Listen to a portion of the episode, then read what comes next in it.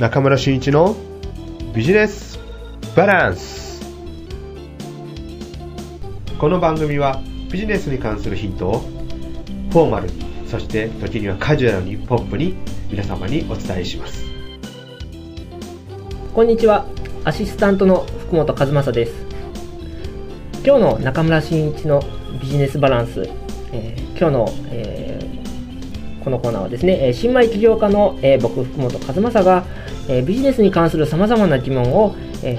中村真一塾長に、え聞いてみようというやる気塾の、えコーナーとなっております。えー、それでは今日も塾長をお呼びしたいと思います、えー、中村塾長こんにちは。こんにちは。よろしくお願いします。よろしくお願いします。はい。ねえー、前回はコラボレーションっていうキーワードで、うん、えー、会を進めていったんですけれども、うん、えー、コラボレーションの秘訣ですね、はい、えーうん、僕も、えーと、ちょっと復習をしてきたんですけれども、えー、価値かける、うん、えー、PR、うん、えー、これこそがコラボレーションの秘訣だと、うん、えー、前回のえー、会ではですね、うん、えー、塾長がおっしゃっていたんですけれども、一つの法則ですね。そうですね、はい。で、えー、ここで、えー、ちょっと僕もですね、えー、もう一回考えたときに、うん、じゃあこの価値、うん、この価値っていうのがまたちょっと分かりにくいですね、うん、はい、うん、えこの価値っていうのは、うん、えー、一体どういうことなのか、うん、えー、ここをうん、また塾長に今日は掘り下げて聞いてみようかと思います。おっとまたこれは難関かもしれないですね。あ、そうですね。はい。あえー、っとそうですね、えっと、まず価値の前に一つ、はい、まあ、ちょっと事例的に話をしてみようかなと思うんですけど、うん、えー、っと例えば今いろいろな地域の資源とかを活性化しようっていうのが始まってるんですけど、はい、例えばこの山口県、はい、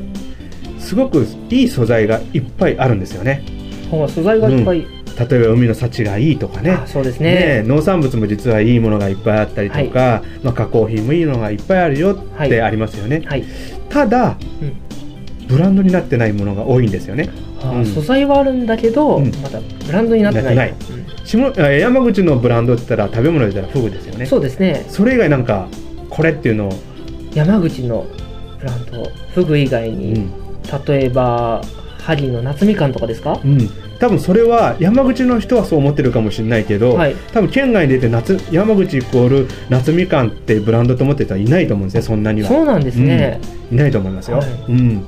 でそれはやっぱり PR の差があるんだけども、うんはい、要はその PR の前のその価値ですよね、はい、えーと、素材素材はいっぱいあるんだけども、うん、それを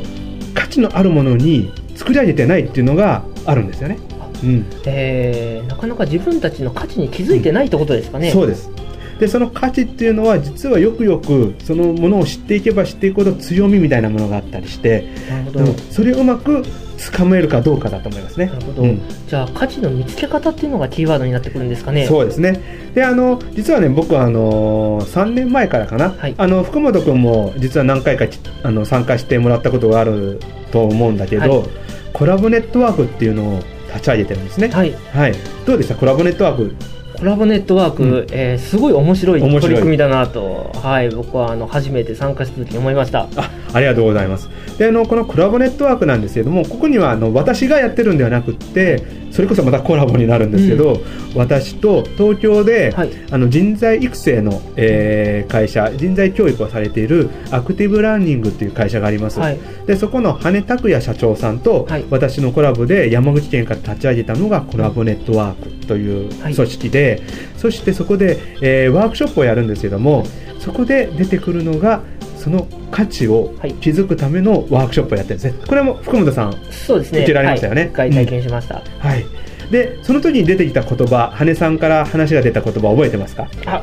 えー、っとですね覚えてますよ。はい。えー、差かける、うん、えー、理解が価値を生むっていう言葉ですね、そうですね。まさしくそこなんですよ、はい、要は他とは違う自分が持っている才っていう強みっていうものを見つけると、はい、でそれを相手方が理解をしてもらえると価値になってくる。もうそのものですよね。そうですね、うん、ですからまず最初は「才」って言ったものは一体何だろうかっていうのを考えてもらうのが価値を見つける最初の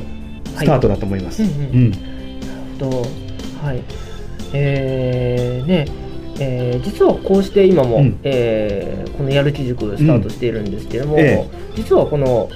えー、塾長の経営コンサルタントという仕事、それとこのブライダルコンサルタントという僕の仕事、うん、これも一つのコラボレーションですよね。もうコラボですね。そうですね、うん、でもなんか業種的に言ったらね、はい、なんか違うからなんかコラボがコンサルタントではあるんですけれどもね。そうですよね。はい。えーと、どこが接点が出てくるのっていうのはなると思うんですけど、はい、まあ、僕が実は今回アシスタントに声かけたっていうのはある理由があってからなんですけど、はい、えっと、ちょっとそれ話しましょうか。そうですね、うん、はい、僕がなぜ福本君をアシスタントに指名したか。はい。気になりますね。すごく気になります。結構ドキドキするでしょ、はい、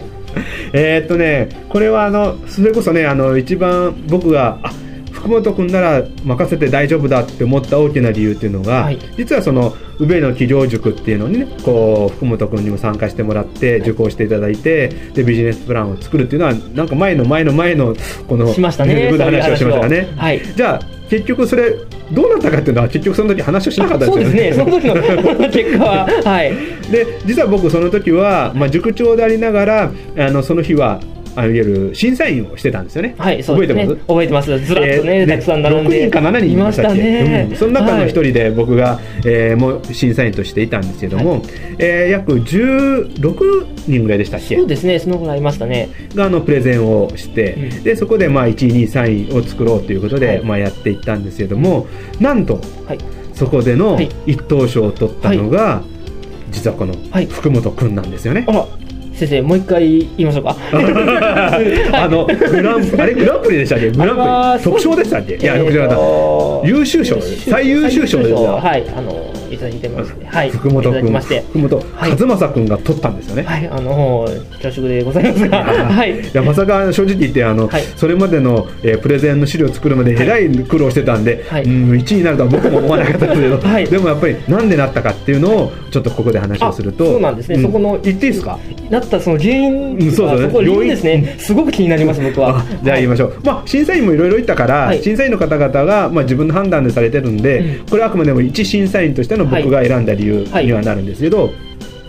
一つはあのビジネスプラン自体も非常に良かったと思います。よく勉強されて研究されてちゃんと分析資料も集めてこられて、ちゃんとした理に合った、えー、プレゼンの内容だったと思うんですけれども、それ以上にやっぱり僕はうまいなと思ったのは、話し方。プレゼンのやり方だったんですよ。そうなんですね、でこれを見た時に、あ彼ならば例えば僕が何かやるときに一緒にパートナーとして組んでも面白いなと思ったし、はい、まさかこういう番組をね僕も作ろうとはその時は思ってはなかったんですけども、はい、まあ、こういった立場になってみると、あのぜひともアシスタントとしてある意味僕をの、まあ、ある中身のねこう、はい、ノウハウなんかをこう引っ張り出してもらうには最適かなと思って、はい、福本君を指名させてもらってここにお呼びしてるということですね。なるほど、うん、えー、進行役としての、うん、えー、僕の、えー、っと一つの、えー、っと強みって言っていいんですかね？強みですね、はい、それに、えー、先生の、えー、持っているその知識というか、ノウハウ、この部分は、えー、この2人のそのやる気塾の間でのコラボっていうそうそうそうそう。ことなんですかね？そうですね。あの、まあ、今後もね違った今度はビジネスシーンでまたコラボって生まれてくるとは思うんだけども、はい、まあ、この番組で言えばそういった、まあ、あの司会ができるという部分とで僕からいろいろな情報を引っ張り出せるという能力が、えー、福本君の魅力強みであると思うのでこれが他の僕が知っている方々とは違う才なんですよね。でその際を僕が理解をしたから福本さん君に対してはこういった価値がある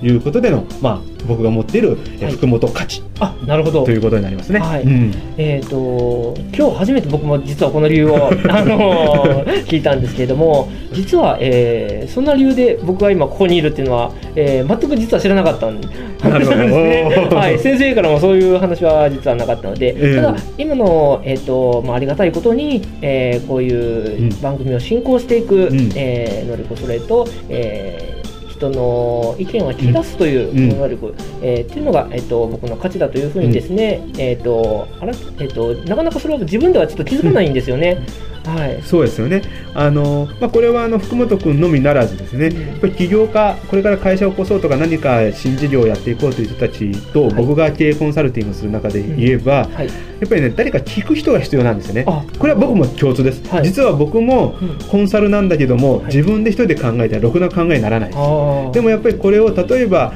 あの一番いいのは本当は僕にもコンサルがいて、でコンサルの人に相談をしてなんか答え答えっていうかなこうある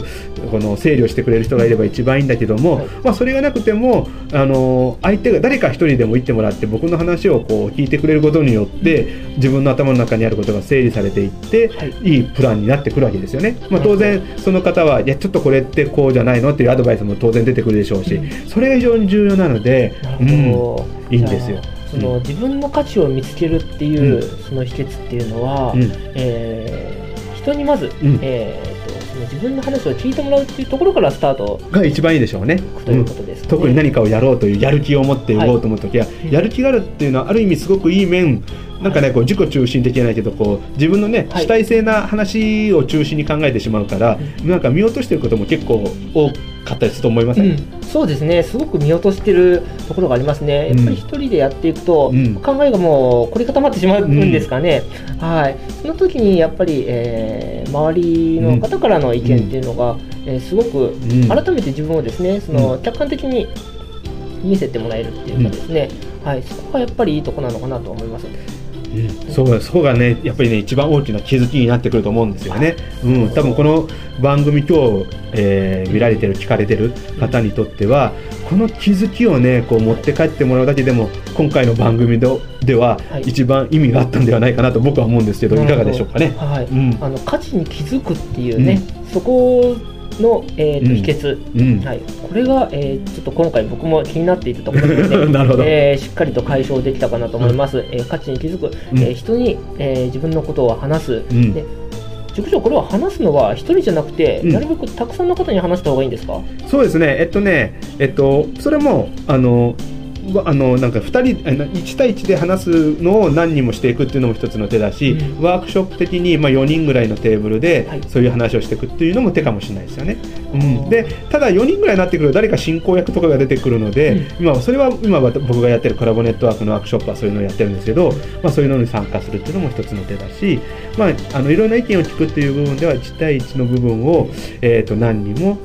個別に聞いていって話をしてみてやってみて。まあそうは言ってもねあまり多くても今度整理するのが大変なんで、うん、まあとりあえず10人ぐらいあ10人、うん。はい、当たって、うん、うん、あのー自分の頭の整理に使っていくっていうのはいいかもしれないですね。はいうん、10人のことを聞いていけば、うん、その中でやっぱりこう共通的に何か言われることっていうのが出てくるんですかね？そうですね。絶対出てくると思いますよ。価値に、あの共通する部分が出てくると思うので、そこが、えっと、その人の価値になる、ことは高いですね、えー、高いっていうことなんですね、うん、はい。わかりました、えー、今日はですねこの価値に気づく、秘訣方法をですね、うん、えー、テーマに、えー、テーマになりますねこれがね。テーマになっちゃいましたね、はい、なんか知らないけどね、はい、まあいいやいいや、うん、はい、えー、また塾長次回もよろしくお願いいたします。よろしくお願いします。じゃあまた皆さんお会いしましょうこの度 Facebook ページでビジネスバランス研究所を開設しました。このビジネスバランス研究所はポッドキャストで配信している中村真一のビジネスバランスに連動した形で運営していきます。番組では紹介できなかったことやゲストとして招きした方の紹介をより詳しくそして商品や会社の PR なんかをさせていただこうというふうに思っております。ぜひともこのビジネスバランス研究所のページにアクセスしていただきまして感想そしていいねを押してもらえれば本当に幸せます。このビジネスバランス研究所は検索サイトでビジネスバランス研究所と検索していただければ表示で表示されると思いますのでぜひともアクセスしていただければと思います。それではよろしくお願いします。